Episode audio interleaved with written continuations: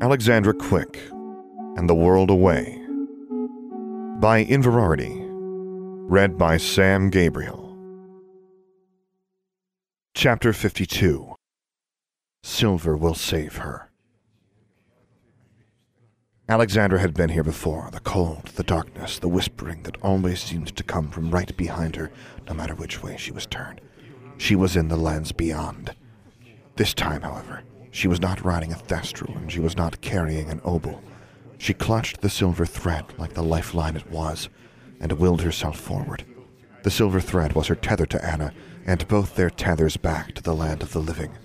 Warmth and life flowed through the silver thread, and she knew if she let go even for an instant, she would be lost forever. Don't let go, Anna, she thought. She pleaded with Magnificent and Awesome not to let go either. Her life was literally in their hands, and the Governor General was sitting there watching them, probably with Richard Respire. Alexandra had no doubt they could make the two radicalists let go of the silver thread. No one could do anything about it. She could only hope they wouldn't do it in front of so many witnesses. She couldn't see any of the golden threads tethering the other champion's companions. She supposed once she was through the veil, physical proximity was meaningless. Everyone else could be across the world, across the universe, as far as she and Anna were concerned. The whispering increased in volume. Faces took shape in the blackness, faces with only darkness where their mouths and eyes should be.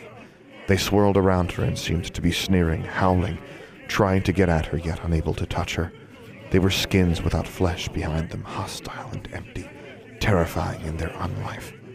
Chindi, Alexandra said, horrified. She had seen these malevolent spirits before, unleashed at Charmbridge Academy. She knew banishing spells, but they were in the lands beyond now. Where could she banish them to? They drifted around her, radiating malice, but they didn't touch her. She could feel their envy and anger, their desire to take from her the one thing she had that they did not life. She felt her courage failing. Though all her previous efforts to cast a Patronus charm had failed, she raised her wand, tried to focus on a happy memory, her and Anna at Charmbridge, and said, Expecto Patronum! A wisp of silver smoke curled around the tip of her wand. The Chindi continued circling around her as if mocking her effort. Seemingly they couldn't harm her, but her presence was an affront to them, and their presence was a constant reminder that there was nothing between them but a silver thread. The more they howled and whispered, the more she felt as if she belonged with them. Anna, Alexandra said, and willed herself onward through the endless void. The silver thread spun off into infinity, and Alexandra had little sense of movement, yet she left Chindi moaning behind her, while more of them gaped and glowered and flew into her path, reaching out with hands that never quite touched her. There was no need for her to pull herself along the line, for the living, thoughts were actions in the lands beyond. A luminescent figure appeared ahead of her in the darkness, not a featureless shadow like the Chindi, but a more familiar spirit, glowing with the pale, ghostly reflection of life. You've made a mess of things again, I see, said the ghost. Alexandra almost let go of the silver thread as she recoiled from the figure in front of her. You, she said. Why do you look so surprised? asked Darla Dearborn. Darla was still fourteen. She was still dressed in the robe she'd worn when she stepped through the veil into the lands beyond two years earlier. She regarded Alexandra with that familiar, condescending haughtiness. Are you here to help me? Alexandra asked. You don't need my help, Darla said. Just follow the silver thread. That's why you're here, right? To save Anna? She laughed coldly. Yes, Alexandra said. Why are you here, then? Darla's eyes flashed white and then turned black. Because I have no choice, she said angrily. I'm here because of you. Alexandra shivered as she held on to the silver thread. You're here because of the choices you made. You're wrong, Alexandra. I died because of the choices I made. I'm trapped here because of the choices you made. What choices? You sent yourself to the lands beyond. Alexandra didn't even know why she was arguing. There was nothing she could do for Darla, and evidently nothing Darla could do for her. I'm sorry, Darla. I really am. I didn't want you to die. I tried to save you. Darla smiled. It was the coldest, cruelest smile Alexandra had ever seen on the face of her former frenemy. Oh, Alexandra, she said. You'll never save anyone. Like dissipating mist, Darla dissolved into the darkness and was gone. Alexandra blinked back tears and clenched her teeth. The Chindi were whispering at her again, but she forced herself onward, squeezing her eyes to narrow slits so that all she could see was the glow of the silver thread. If the evil spirits couldn't hurt her, then there was no need for her to pay attention to them. Maybe that was true of Darla as well. For all she knew, that hadn't been Darla at all. When she saw a soft silver glow ahead, brighter than the dim aura around herself, she thought it might be another ghost, or perhaps Darla again, or the thing that had pretended to be Darla. But this glow was at the end of the silver thread. Anna floated in darkness, curled up into a ball. Her cloak hung around her, moving slightly in an invisible, ghostly wind. Anna, Alexandra said. Anna looked up. Her face was silver, aglow. Her entire form was a ghostly silver aura. It was beautiful and terrifying. Alexandra knew she probably looked the same to Anna. I was alive, and I wasn't, Anna said in a small voice.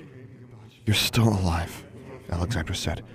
This wasn't the time or place to explain what had happened. She took Anna into her arms. Anna, I know you're mad at me. I know I hurt you, and you can say anything you want to me when we get back. I deserve it. But please, put your arms around me now. Anna did. She pressed her face against Alexandra's shoulder.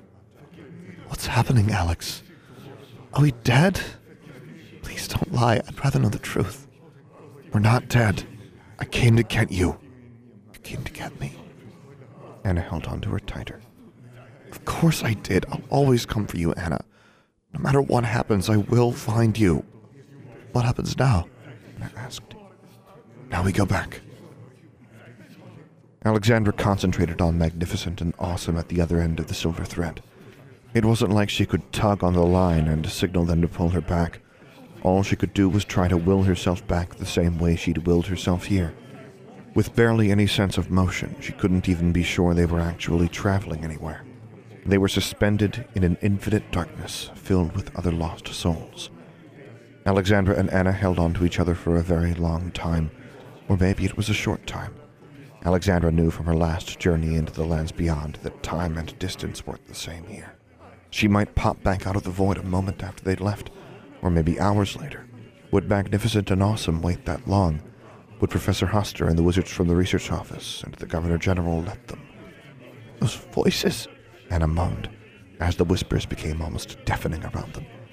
It's like there are people here, but I can't see them. But they're just behind me and I can't understand what they're saying. But I know they're saying terrible things. Shh, Alexandra said. Perhaps what Anna saw and heard wasn't the same thing as what she did, but Anna seemed on the verge of panicking, and Alexandra was afraid she might let go if she did. It's all right, they can't hurt you, I promise. Keep your eyes shut and hold on to me. Anna shivered and did as she was told. She clung to Alexandra like she was clinging to life itself. Surrounded by baleful wraiths who wanted only for the living souls to join them, Alexandra felt her hope and courage slowly ebbing. It was impossible to tell whether they were actually approaching the end of their journey, or whether there was an end to their journey. They seemed fated to endure an eternity of torment from the angry spirits. Alexandra didn't know if Anna would hold on to her forever, or if she could hold on to the silver thread forever. But either they would both come back, or neither of them would. Light exploded against her eyes. She and Anna both cried out in joy and shock as they fell to the wooden stage. Magnificent caught Alexandra and helped her up. Someone else was helping Anna stand. That was righteous, Magnificent said. You were fabulous, said Awesome.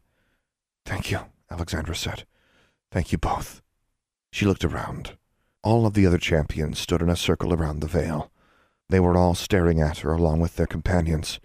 Everyone must have made it back, having solved whatever puzzles they'd been given, unlocking the mysteries designed for them. Some looked shaken, and the champions from Columbia Territory, Baja, and Texarkana were shamefaced. But everyone was back. No, not everyone. Alexandra looked across the stage and saw Larry looking bleak and stricken. Where's Adela? she asked. As the contestants all looked over at the Central Territory champion, An argument broke out between several of the analysts and the wizard in brown and gray robes who'd been carrying the stone tablet. There's nothing I can do about it, said the wizard with the tablets. You and your infernal accounting, said one of the analysts. You've completely ruined the experiment. I didn't ruin it. Someone else is meddling. The wizard looked up and pointed in Alexandra's direction. A thread was severed. Magic abhors an imbalance. Therefore. Richard Respire stalked quietly over to the squabbling wizards and spoke in a low voice. Whatever he said silenced them immediately. Alexandra shook off the congratulatory hands of Magnificent and Albert Louis and Vanessa and gently disengaged from Anna. She walked around the circle of darkness to where Larry stood alone. I had her, he said numbly. She was arguing with me like she always does, and then she threw her damn ring at me. I told her to stop acting like a child, and that's when the golden thread disappeared. Silver will save her, Alexandra thought. You have something that belongs to Adela? Larry stopped rambling, and his eyes gained focus. What? Something of hers, a ring, something with feelings? Feelings? Larry blinked. Then he reached into a pocket of his robes and pulled out a silver ring. She definitely has feelings about this. Alexandra stared at the ring, then at Larry. You and Adela were engaged? Larry sighed. For a few months. We were fourteen. It seemed like a good idea at the time. My father convinced me I was being an idiot, but her family... Never mind. Alexandra snatched the ring from him. Do you want to save her? Larry opened his mouth, then nodded. Even if it's dangerous and you could die too? Larry closed his mouth and gave Alexandra a long look. Like you did for Chu, you mean? Yes, like that. He managed a small smile. If you can do it, I can. Forget about me. This isn't about your ego. If you don't care about her, I mean really care about her, it won't work, and you'll both be lost. Any feelings you still have for her, they have to be real. Alexandra held up the ring. Does she still feel anything for you? Larry swallowed. I'm not still in love with her, he said. But I guess I care. Yes. And she definitely has feelings. A lot of them. Angry ones mostly. Alexandra grabbed Larry's hand, pressed the ring into it, and closed his silver fingers around it. Focus on those feelings, she said. This is your connection to her. You're going to go through the veil, following the silver thread that will lead you to Adela, and you're going to bring her back. Larry was silent. Alexandra raised her wand, took a deep breath, and pressed one hand over Larry's clenched fist, holding her wand over it with the other. Around her, the other champions were gathering. They had circled around the veil and listened quietly as she spoke to Larry. Cast the ring through the veil, she said. Go ahead. Larry held up the ring and looked around, as if hoping someone would stop him or intervene or explain that this was all just an experiment, a test. But even the judges and the analysts were silently watching. He tossed the ring into the darkness. It fell and fell, and behind it traced a silver thread. Larry clutched at it. Follow that thread to Adela, Alexandra said. Don't let go of it, no matter what. Don't let Adela let go of you, no matter how angry or scared she is. You'll see things. Spirits of the dead, maybe ghosts you know, maybe just phantoms. They'll want to get at you and they'll be frightening, but as long as you don't let go of the thread, they can't hurt you. Make sure Adela understands that too. How do I get back? Larry asked. Alexandra took her hand away from Larry's. She had fashioned a silver thread the same color as the metal of his fingers, and she held it in her hand. You follow this thread. She looked right and left. I need help. Anna reached for Alexandra's hand. Magnificent took Alexandra's other hand, the one holding her wand, and closed his fingers around hers. Awesome took Magnificent's other hand. Vanessa and her boyfriend looked at each other. Then Vanessa took Anna's hand and held her boyfriend's hand. I don't understand this spell, Vanessa said. It's not dark, but it's not light either, said Albert Louis. He and his sister linked hands. What you're about to attempt is madness. But she already did it once, said Anna. One by one, all of the champions and their companions joined hands. Even Helipanuk and the ancient woman who looked like her grandmother. Off stage, Professor Hoster and the judges watched with astonishment. Governor General Huckstein just sat in his seat and stared expressionlessly, his beady eyes sunken into the fleshy folds of his face. Well, you've got more help than I got, Alexandra said to Larry. She nodded to him. Larry looked at the ring of witches and wizards on the stage, over two dozen of them, and closed his eyes. Right. Anything you can do. He stepped into the void and disappeared. They waited. Minutes ticked by. No one said anything.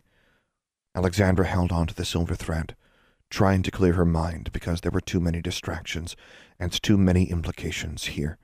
She could feel everyone's eyes on her, including the Governor General's.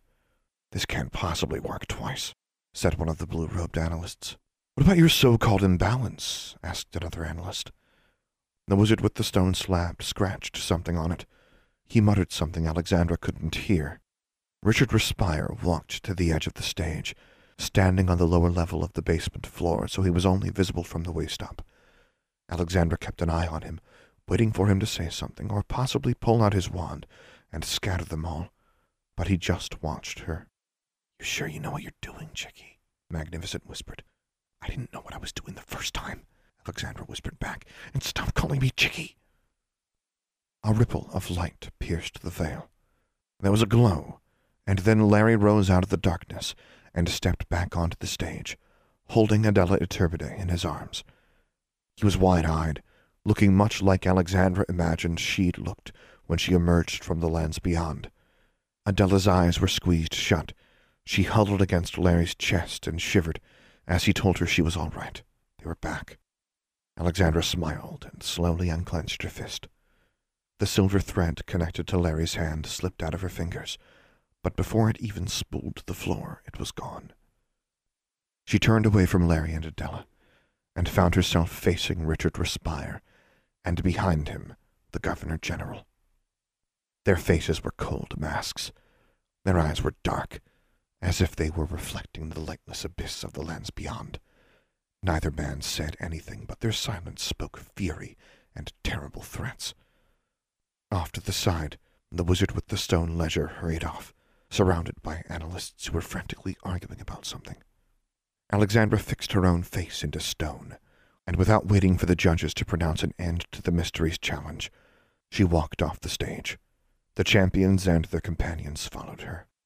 What was that? demanded Magnificent. It was incredible and wicked and fabulous, said Awesome. Um, do you forgive me now? Alexandra turned and bent over so she was almost eye level with Awesome. You helped save my life and Anna's, she said. You helped me save my life and Anna's, she said. And Larry's and Adela's too. Thank you for that. I'm really, really grateful. She smiled at Awesome. Her voice didn't change. If you ever again do anything like what you did last night, if I find out you so much as touched Amortentia, I will put your liver and spleen in bottles and sell them in the goblin market. I will decant your blood and bile into the darkest schadenfreude pudding anyone has ever seen. I will make a cover for my wand sheath out of your skin, and I will use your skull as a planter for mandrakes, and then I'll turn you inside out. Awesome's face was colorless at the end of Alexandra's speech. Magnificent pushed Awesome behind them, looking rather pale himself. Albert Louis said, Alexandra Quick, the things they say about you are true. Alexandra turned to look at the champion from Louisiana Territory. Who's they, and what do they say about me? Albert Louis was a solemn young man, but there seemed to be no animosity or accusation in his tone. The newspapers, the faculty here at New Amsterdam Academy, even in Louisiana the rumor mill speaks of the enemy's youngest daughter, who causes trouble wherever she goes. I didn't cause this, Alexandra said. They also say that you're reckless, headstrong, and the bravest witch one is ever likely to meet. Albert Louis smiled. Actually, Angelique Devereaux told me that. Really? They emerged from the basement and ascended the stairs up to the main library floor, where they all gathered in the back entrance hall. And there was Archibald Mudd.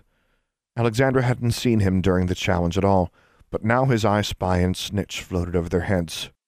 I'm with the Junior Wizarding Decathlon champions, following the completion of the Mysteries Challenge, from which, as you know, they banned journalists, Mr. Mudd was saying into his microphone. But they have just emerged from the basement of the New Amsterdam Arcanum Library, and as you can see, once again it appears that the enemy's daughter has drawn attention to herself. Hey, would any of you like to tell our audience about the challenge? Alexandra wanted to tell Mr. Mudd she didn't give a damn about the decathlon anymore. She was surrounded by all her fellow competitors, and all the people they had brought with them, young and old, who'd been thrown beyond the veil and left there to be rescued by the teenage champions. She didn't think any of the volunteers had known what they were signing up for, and none of the champions looked like they'd enjoyed the challenge at all. Larry stared at her, still holding Adela's hand. Adela's eyes were downcast. Since emerging from the lands beyond, she had not said a word or looked directly at anyone, but everyone else's eyes were on Alexandra, ready to hear what she had to say. She even had the worldwide wizarding wireless focused on her.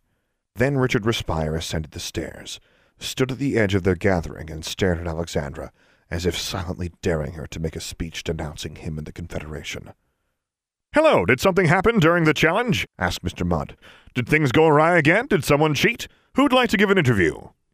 Professor Hoster emerged next, and all the other judges filed out behind him. Governor General Huckstein exited last.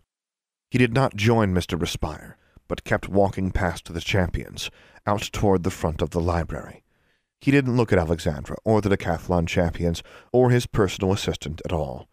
They all brushed off Mr. Mudd and his questions. Alexandra exchanged a look with Anna. What would happen if she started ranting about the deathly regiment and accused Mr. Respire of trying to kill Anna? She had no doubt it would never see print in the Wizard World Weekly. And if any of the other champions believed her, what would they do? Would anyone listening believe her word over the Governor General's? She met Respire's eyes again. It was as if he could read her thoughts. He smiled. This wasn't the time, Alexandra thought. This wasn't the audience. Some of them might believe her, but they'd just be more rabble, as Mr. Respire had called them. Alexandra would be putting their lives at risk just to vent her spleen. She had a lot of venting to do, but not here and not now. She stared back at Respire and imagined his bald, ruddy head igniting like the sulphurous head of a matchstick. Everyone else noticed the two of them staring each other down. Several people cleared their throats. Mr. Mudd called out, Miss Quick, what did you do this time? Excuse me, sir. What can you tell us about the Mysteries Challenge? Was someone hurt? Is anyone missing? Alexandra turned her back on Respire and Mudd. I'm hungry. To her surprise, she was. So was everyone else, it seemed. The Mysteries Challenge, grueling ordeal though it was, had ended before lunch, and everyone wanted to eat. They all walked away, leaving Mr. Mudd trying to corner Mr. Respire. Alexandra didn't wait to see what became of that. Anna sat with Alexandra in the dining hall, eyes still downcast. Anna, Alexandra whispered, as she saw Magnificent and Awesome approaching their table. Anna looked up. Her face was pale, and she still wore a mixture of shock, fear, and resentment. Alexandra swallowed. Please forgive me. You came for me, Anna said. Alexandra didn't know if that was absolution or not. But then Magnificent and Awesome and Angelique all sat down at the table. Alexandra was surprised when Albert Louis and his sister joined them, and then Vanessa and her boyfriend approached the table as well. Can we join you? Vanessa asked. Alexandra nodded. Her table was becoming nearly as popular as the senior table near the window, where most of the other champions sat. Larry was there with Adela, but when Alexandra looked in their direction, she could see that Adela and Larry were arguing again. She shook her head. I would really like to know how you created a silver thread to travel through the veil and return, Albert Louis said. That sort of magic isn't taught in any school, not even the advanced dark arts classes we had at Baleswood. You had dark arts classes at Baleswood? Anna asked. Isn't that illegal? Albert Louis waved a hand. Baleswood's charter gave the exclusive right to teach dark arts, said Angelique. But it was all for purely defensive purposes, wasn't it, Albert Louis? Of course, said Albert Louis. Alexandra's spell was some righteous craft, but I want to know how Anna's tether got broken in the first place, right? said Magnificent. They said that couldn't happen. Alexandra didn't see the CNN snitch anywhere, but nonetheless, she slipped her hand over her wand and murmured, Pavliano. Then looking around the table, she said, Don't trust them. Don't trust who? asked Vanessa. The Confederation, Alexandra said. Vanessa frowned. We defend the Confederation, said her boyfriend, against all enemies, human or inhuman, but especially forces like the Dark Convention and. Damien, Vanessa tried to interrupt him. Your father, he finished. Alexandra looked at the two of them in their BMI uniforms. They were both members of the Junior Regimental Officer Corps, like Maximilian had been, as she had been, briefly. They had probably known Max. I didn't say you should trust my father, she said. I don't. My brother did, and now he's dead. She had everyone's attention now. It was Richard Respire who tried to kill Anna, she said, the Governor General's deputy. He did it because Governor General Huckstein wanted to get to me, and because Anna's father opposes the deathly regiment. Anna gasped. The other teens stared at her, confused. The deathly regiment is the real secret of the Confederation, Alexandra said. Not your stupid stories about Atlanteans and wars with giants, Magnificent. Magnificent frowned at her. What exactly is this deathly regiment? Albert Louis said. Ask a member of the elect, Alexandra said. Now Angelique frowned. Ask someone in the Wizards' Congress. Ask Governor General Huckstein. But none of them will tell you. They can't tell you, and I'm not ready yet. I know how this sounds. I'm only telling you this much because if something happens to me, someone else has to know. You sound paranoid, said Damien. You know what they say. Just because you're paranoid doesn't mean they're not out to get you, right? said Magnificent. Right, Alexandra agreed. But I know most people aren't ready to hear this, and everyone thinks I'm a menace. Either I'm reckless and stupid, or I'm a dark sorceress doing my father's bidding, so I don't expect you to believe me. But remember what I told you. If I survive, that's what I'm going to do. I'm going to blow all the Confederation's secrets wide open. End of chapter 52. For the full text of this and other stories, as well as news and updates about Alexandra Quick, visit inverarity.livejournal.com. For more information about this podcast, visit samgabrielvo.com slash Alexandra Quick. I am also easy to find on the Alexandra Quick subreddit and Discord server, where you can hear me record episodes live. Troublesome, composed by Dr. James Benighoff. Charmbridge, composed and performed by Tyler Parsons. If you have enjoyed this podcast, please take a moment to leave a review on iTunes or whichever podcast service you prefer. And finally, as always, thank you for listening.